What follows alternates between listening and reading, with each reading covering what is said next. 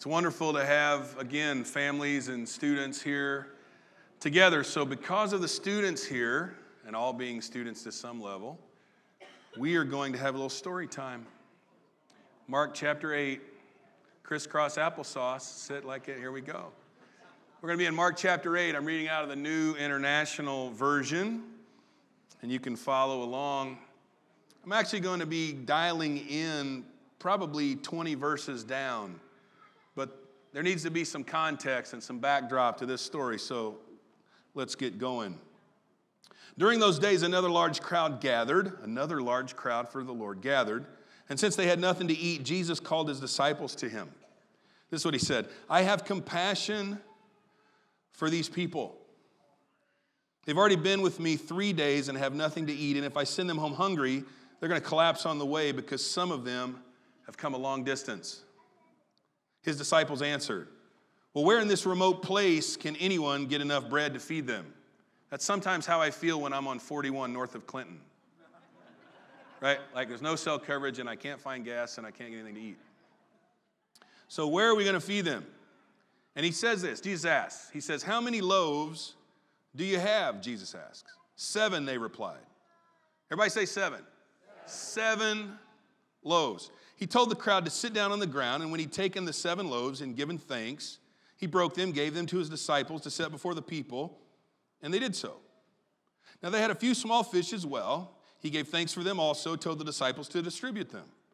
The people ate and they were satisfied. That means they ate and ate. It was the buffet. They ate, ate some more, and they were, they were satisfied. And afterward, the disciples picked up seven basketfuls of broken pieces. You know the number we're going to say, right? seven, seven basketfuls of broken pieces that were left over. 4,000 men were present. That's just men. It was probably just like this families, mamas, kids. 4,000 men were present. And having sent them away, he got into the boat with his disciples, went to the region of Dalmanutha. And the Pharisees came and began to question Jesus to test him, and they asked him for a sign from heaven, and he sighed deeply. And he said, Why does this generation ask for a miraculous sign? I tell you the truth, no sign is going to be given to it. And then he left them. He got back into the boat, crossed to the other side. So that's the backdrop for the story of feeding 4,000, seven loaves, seven basketfuls left over. They're crossing over on the boat. Now it gets real because the disciples had forgotten to bring bread. Seven basketfuls left over. Nobody put any of that in a baggie and pocketed it like nothing. So they head over, and the disciples had forgotten to bring bread except for this one loaf that they had with them in the boat. Now, how ironic. How just the irony of that moment is just fascinating.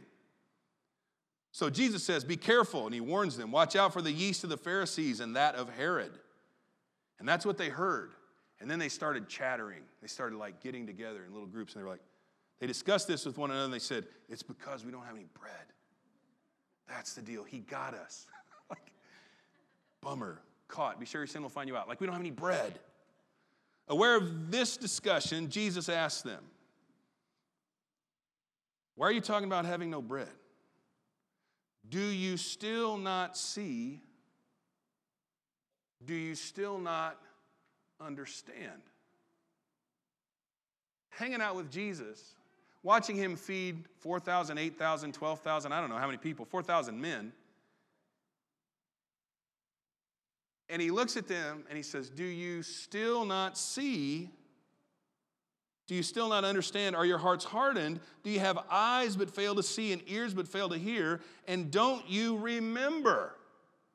What an interesting line of thought. You're not seeing, you're not understanding. You clearly have eyes and ears, but it's the message that I'm sending to you is not getting through. And then he talks about your heart being hard. And don't you remember?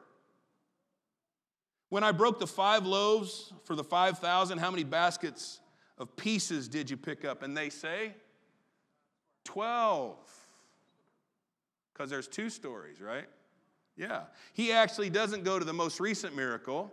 He says, when there were 5,000, we had five loaves and 12 baskets full. And when I broke the seven loaves for the 4,000, how many baskets did you have? And they said, Seven. And he says to them, Do you still not understand? Now, what I think is incredible about this, there are three stories here in Mark chapter 8. We're doing story time today, right? So we're reading through Mark chapter 8, and there is story to story to story. And what I want to talk to you about today is the making of a miracle. The, the, the making of a miracle, how miracles can actually happen. One of the things about the scripture that I find very powerful, it is, it, it is not always prescriptive, but descriptive. Not always telling me this is the way it has to be done, but this is the way it has been done. And when you go into the book of Acts, you can see example after example of people coming to know Jesus. And you can read one particular way, and if you are myopic and focus on that way, then that's the way. But three or four chapters later, if you read with openness and understanding and remember, you might see it done a different way. So there are things that are done in the scripture that are almost like an ambiguity around how the Spirit works but the Spirit works. Seven loaves, seven baskets full, 4,000. Do the math. Right? Seven. If you have seven loaves, how many baskets full are you going to have left? Seven, because that's what the story said. But in fact, there's a different story where there were five loaves. So, with five loaves, how many baskets should you have left over? Five, because he did it with seven, and we correlate seven with seven, so five with five, except it was five with 12. And that was 12 baskets left over for 5,000 men, apparently not as hungry, as the 4,000 men who only had seven baskets left over.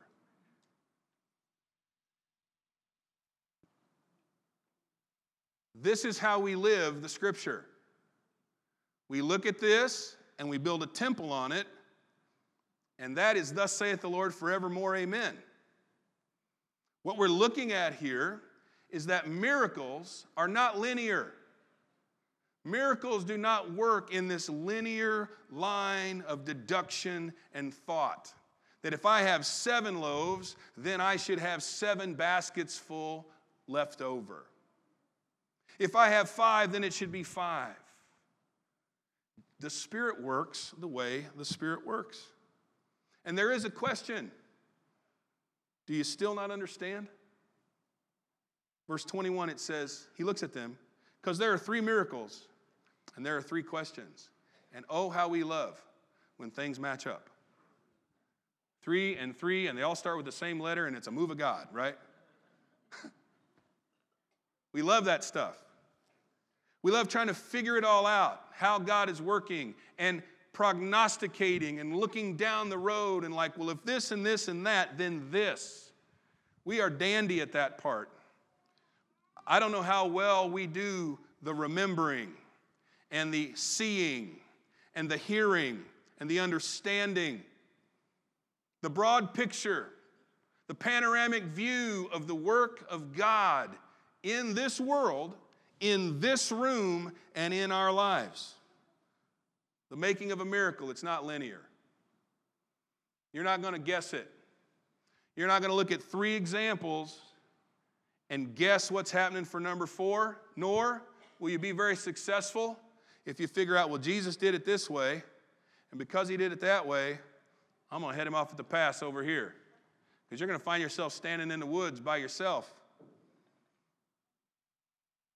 it's not linear.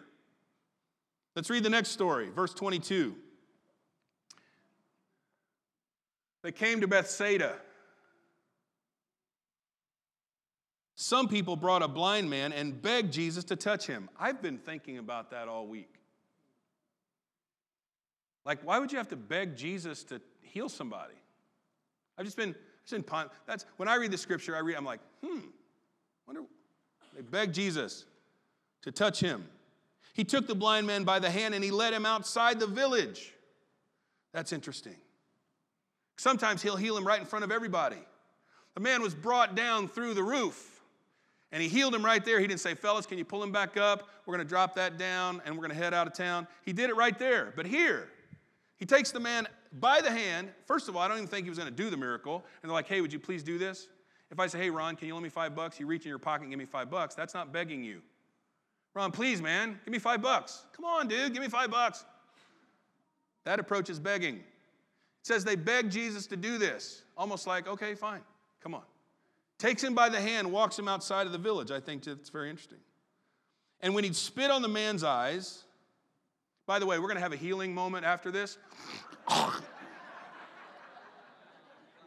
Thank God for the word, right? If that was the only way anybody had ever been healed of blindness, and somebody came up that was blind, we'd all be like, wait one. that's, that's, our, that's our frailty. That's our fault. He spits on the man's eyes. You know, in some places, he at least spits in the mud, makes something, and puts it on his eyes. he just spit right in the old boy's eye put his hands on him, and Jesus says, Do you see anything? This is a miracle. Spits in his eye and says, Do you see anything? And this guy, with incredible courage, looks up and he says, Now, this is what you're saying to Jesus. He's like, How'd my miracle work? Jesus asked the old boy. That's a little pressure. That's a little bit of pressure to have to respond to Jesus and go, uh, I can kind of see. Oh, Son of God. I can kind of see. He says, I see people. They look like trees walking around. And then the scripture tells us once more Jesus put his hands on the man's eyes. And then, then his eyes were opened, his sight was restored, and he saw everything clearly. Jesus sent him home saying, Don't go into the village. He saw everything clearly. But on the first touch, did he see everything clearly? Clearly, no. He did not see everything clearly on the first touch. Miracles, the making of a miracle. Miracles are not linear. You don't figure them out. I've always told folks if you can figure it out, it's probably not a miracle. Miracles aren't linear, nor are they able to be figured out. And you know what else they are? They're progressive. Miracles are often progressive. Not just A, B equals this, you know, A plus B equals C, and transitive property of equality, and we have all those things that we change, and all those laws and the physics and everything like that. We do all that. That's not it. It's not linear, but it is progressive. There are miracles that we love that happen, boom, just like that. And in a room of people, with this many people in this room, I am certain that there are stories that we prayed and something happened immediately. Healing immediately, blindness delivered immediately, pain immediately gone. I know that happens too. And progressive. But what was the second question? Did you catch it? Do you see anything? First question was, Do you understand? And the second question in verse 23 is, Do you, do you see anything? That's two stories. Let's look at the third one. Verse 27. These just flow from story to story to story. Jesus and his disciples went on to the villages around Caesarea Philippi. And on the way, he asked them, Who do people say I am? And they replied, Well, some say John the Baptist, others say Elijah, still others, one of the prophets. And then here's the, here's the question you ready? What about you? Who do you say I am? In our understanding, that was the first question. Do you understand? In the next story, the question from Jesus is Do you see? And in the third story, he says, How does your understanding and what you see influence how you see me? How does your understanding of how I work, How does what you see influence how you understand me? Peter says, You are the Christ. And Jesus warned them not to tell anyone about it. Verse 31 He then began to teach them all the things the Son of Man must suffer. They must suffer many things, be rejected by the elders, chief priests, teachers of the law, that he must be killed, three days rise again. He spoke plainly about this. And Peter took him aside and rebuked him. to which it says, And when Jesus turned and looked at his disciples, he rebuked Peter. Not like, take a seat, Hoss but something like, Get behind me, Satan. That's a couple clicks up from, Can I have a minute? right? He takes Jesus aside. You know why he rebuked Jesus? Who understood the work of the Lord more, Peter or Jesus?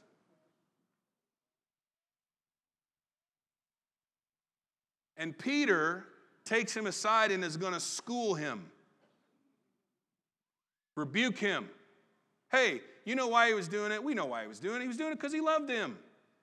He was doing it because he didn't want him to suffer. He didn't want that to be the plan. But it was the plan. That was the way the miracle was going to happen. He didn't understand. And because he didn't understand, Peter, impetuous, powerful, strong, unafraid, courageous, took to Jesus to say, Hey, and rebuked him. To which Jesus looks at him and he says, Get behind me, Satan. You do not have in mind. Throw that up there, please. Verse 33 You do not have in mind the things of God, but the things of men. You don't understand, son. Appreciate that you think you're helping me here, but you don't understand how I work. You don't understand what this is all about. You're seeing it, you're following me, but you're seeing it through a particular lens. And I'm telling you right now, it's not my lens. The lens that you're seeing it through, he called it out. That's pretty harsh. I've ticked off a lot of people in 30 years of pastoring, but I've never called anyone Satan. like, I've offended a lot of folks in 30 years, but like, I haven't sat across from anybody and go, All right, get behind me, Satan. He pulled no punches. That's how serious this is. He's like, This is how off base you are. This is how off the plan you are. Do you understand? Do you see? And how does it influence who I am to you? Because you see, the making of a miracle, miracles aren't linear. You're not going to figure them out. Miracles are progressive, a little bit here, a little bit more here. Can I get an amen from anybody that feels like you might be a miracle in progress?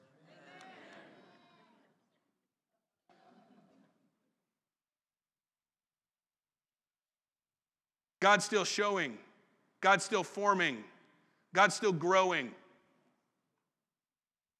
We are miracles in the making, every single one of us. That's what we were singing a few moments ago. Your faithfulness, not just while I was in this building, but you have been watching me for years. Before I was formed in the belly, it says. You knew me. Amazing. But miracles also can come through flawed vessels. They're linear. Nope, they're not linear. They're progressive. And they come through flawed vessels. One moment, and I mean moment, one moment, Peter is like, Thou art the Christ. Get that for a real. Thou art the Christ. Play that one. And then don't forget to play the one that says, You're not supposed to be dying and you're not supposed to be suffering, and we are not on board with this. And then get Jesus telling me I'm Satan, okay? Play that. Put all that out there. Because that was happening all at once. That wasn't days later. Peter was used by God. Another story, another gospel writer says, You didn't get that one on your own. You didn't get that revelation on your own. My father gave you that revelation. So you got revelation here, but you don't have revelation here. Ready? Own it. Wear it. You got revelation in this space, and you don't have revelation in that space. Own it. And I'm talking to us. Own it. It's not linear, it is progressive. And he uses flawed vessels to have a moment of God directed insight, and then we are clueless to what he is doing and how he is doing it. He calls the crowd to him.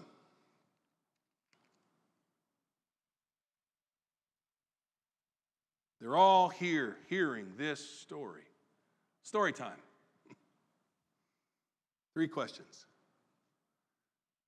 Do you understand? What do you see? And how does it influence who I am to you? Real quickly, I want to go to 2 Corinthians chapter 5.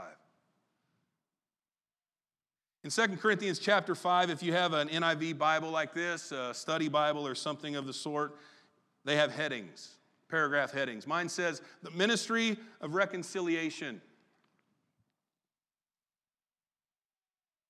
Since then we know what it is to fear the Lord, we try to persuade men. What we are is plain to God, and I hope it's also plain to your conscience. We're not trying to commend ourselves to you again we're giving you an opportunity to take pride in us so that, everybody see that part? Giving you an opportunity to take pride in us so that, this has a point. Paul says, I am bringing this to you so that you can answer those who take pride in what is seen rather than in what is in the heart. This is a space, keep that up there, please. This is a space where we get it wrong. Paul says, I'm commending this to you so that you, he says, so that you can answer those who take pride in what is seen rather than in what is in the heart. Implication you need to pay attention to the miracles that are happening in the heart. You can look around at what is seen, and that's really the context of this, the rest of this passage that some of us, what do you see? I see what's on the outside. What do I understand? I only understand what's in front of me right here. I only understand what's convenient. I don't understand things that are, I, you know, I'm struggling here, right? It's a struggle. People that what is seen rather than what is in the heart. Carry this forward. If we're out of our mind, it's for the sake of God. If we're in our right mind, it's for you. For Christ's love compels us. That's what Paul is saying. We're convinced that one died for all, therefore all died, and he died for all, that those who live should no longer live for themselves, but for him who died for them and was raised again. And again, here we go, the word so. So from now on. Right earlier, in verse 9, he says, so that you can answer people that just look at the outside and don't take into consideration the heart change. You see, the making of a miracle is not always visible. Sometimes it's inside. You have to look into the heart. So from now on, we regard no one from a worldly point of view. Now, listen to this the worldly point of view, though we once regarded Christ in this way, we do so no longer. Keep it right there, please. From now on, we regard no one from a worldly point of view. Though we once regarded Christ in this way, we do so no longer. How many people looked at Jesus the way Peter looked at Jesus? We're believing in you to bring the kingdom. I'm going to do it through suffering. No, you're not. No, you're not. I'm going to spill my blood. I'm going to be crucified. No, no, no. That's not the plan. That cannot be the plan. But it was the plan. The tension of that. When we look at Jesus and we're like, yay, he's bringing a kingdom, he's bringing it like this. No, no, no. Question is, what do you see? What do you understand? And how does it influence how you understand Him? Paul says, from now on, we're not going to regard things from a worldly perspective. And he actually tells us that's how we used to look at Jesus. Anybody else in here, it makes no sense that Jesus did the cross thing? Like, what? Come on, let's go deliver some people. I'm going to give my life later today. What? I don't, th- that's the plan? I get why it's the plan. It gives us that grace. it gives us that level of grace where we can look at it and we can say, that's how the world would see it. That's how a carnal mind would see it. You're not bringing the kingdom through dying.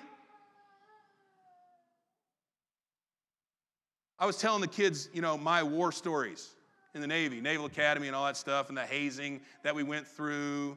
And the first night we were there, and we, I, my, my first day was July 1st. So we went through the whole July 4th weekend.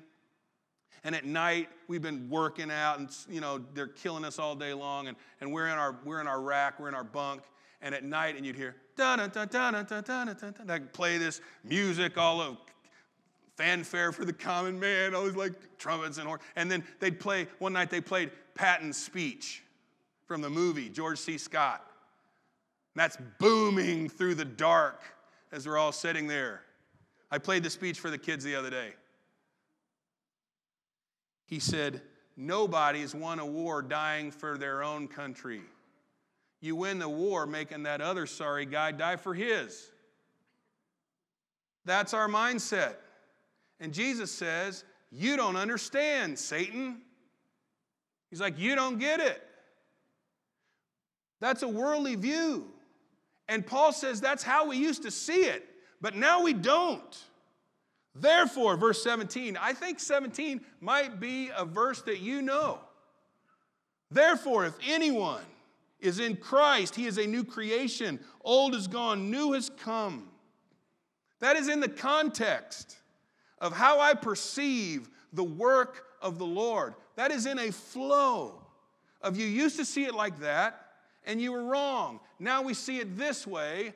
Therefore, as a result of this understanding, therefore, if anyone is in Christ, the new creation has come. The old is gone.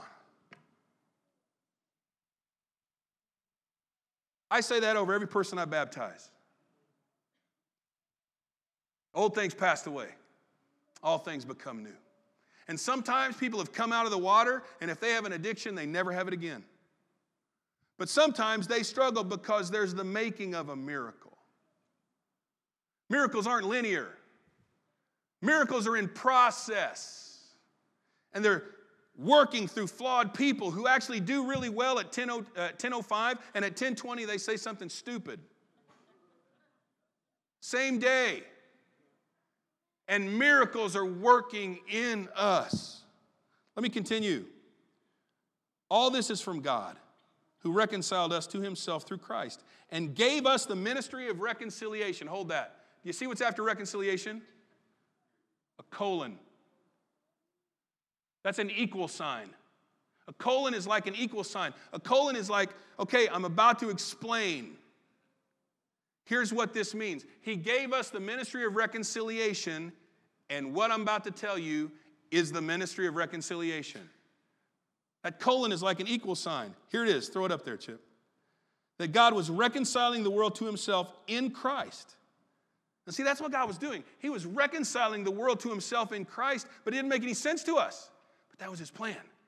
Jesus was working miracles in all of us, and it made no sense to us whatsoever. And frankly, most of us would have been called Satan too. Most of us would have pulled him aside and say, What are you talking about? Like, no, no, no, no, no, no, no. And he would have rebuked us for our lack of understanding. But look at the second part not counting men's sins against them. You know what the ministry of reconciliation is? God reconciling the world to himself in Christ. It is a progressive miracle, not counting people's sins against them. That is reconciliation. He's committed to us the message of reconciliation. Arnick, how about your team come up?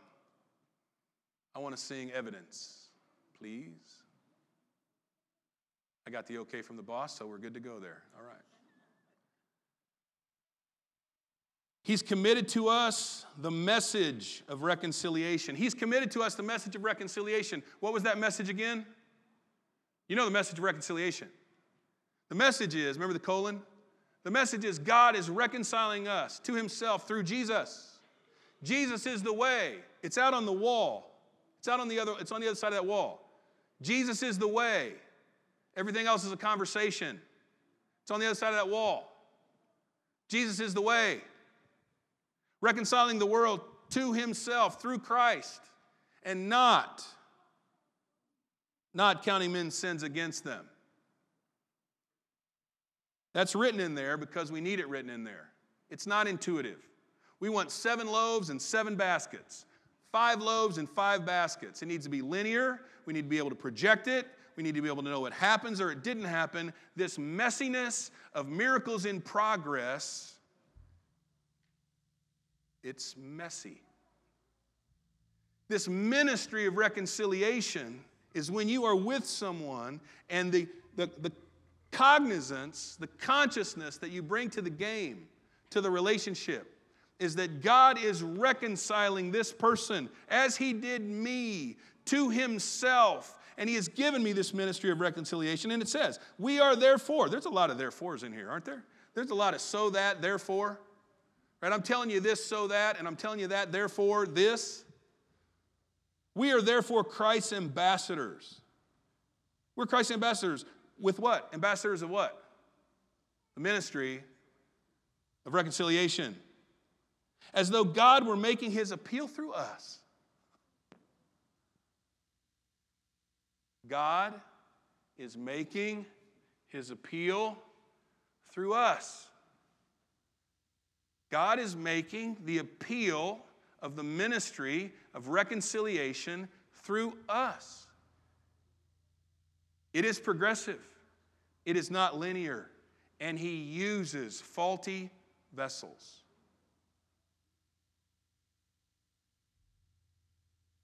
So He says, We implore. This is, throw that up there again, buddy. Verse 20. It's important that you see this.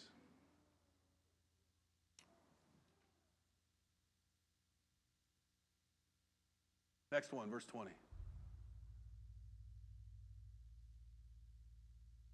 We're therefore Christ's ambassadors, as though God were making his appeal through us. We implore you. We implore you. That struck me today while I was reading. Paul says, I implore you. Do you think he's talking to the sinner outside of the community of faith? No, no, no, no. He's talking to this church. Now, listen to this. We implore you on Christ's behalf. Who's he wanting to be reconciled? Us. the church needs to be reconciled. We think our story is always about someone else searching around and we're reaching into the highways and byways and the gutter and the back rooms and come on, be reconciled. Come on, be reconciled to Jesus, which is the ministry of reconciliation that God is reconciling people to himself through Christ and we don't hold their sins against them. That is what he says, but his imploring, which isn't just a kind ask. Remember the begging to heal the guy? That? I am imploring you. We be reconciled to God. God made him who had no sin be sin for us, so that in him we might become the righteousness of God. As God's fellow workers, chapter 6, verse 1, we urge you not to receive God's grace in vain as God's fellow workers, goes right into the next chapter.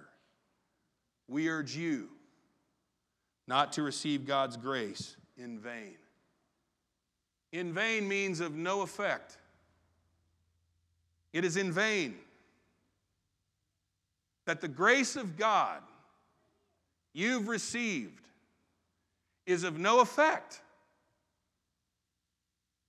until we are reconciled to the message. The message of reconciliation. That we know there is the making of a miracle. And it's me and you and you and you. It's you. It's you. It's you. It's you. Do you know it's actually you? Yes. You did know that.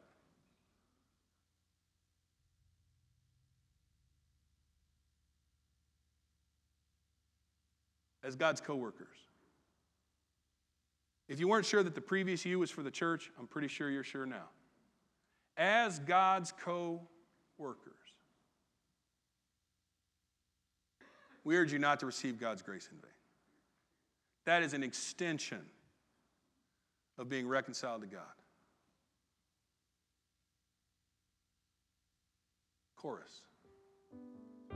How's that go? I see the evidence of your goodness. The evidence of your goodness all over my life. God working in every person. All over my life. What about the things we see here? And I see your promises in fulfillment. Okay, All pause. Promises in fulfillment. Who is it? I'm, I'm fired up right now. I'm almost, I'm like, who is it? Promises in fulfillment. Promises in fulfillment. Your life is a jacked up mess. You're confused. You don't know what you're doing. You're making bad mistakes, decisions. And you are promises in fulfillment. Every one of us promises in fulfillment. God working in us, in our flawed space.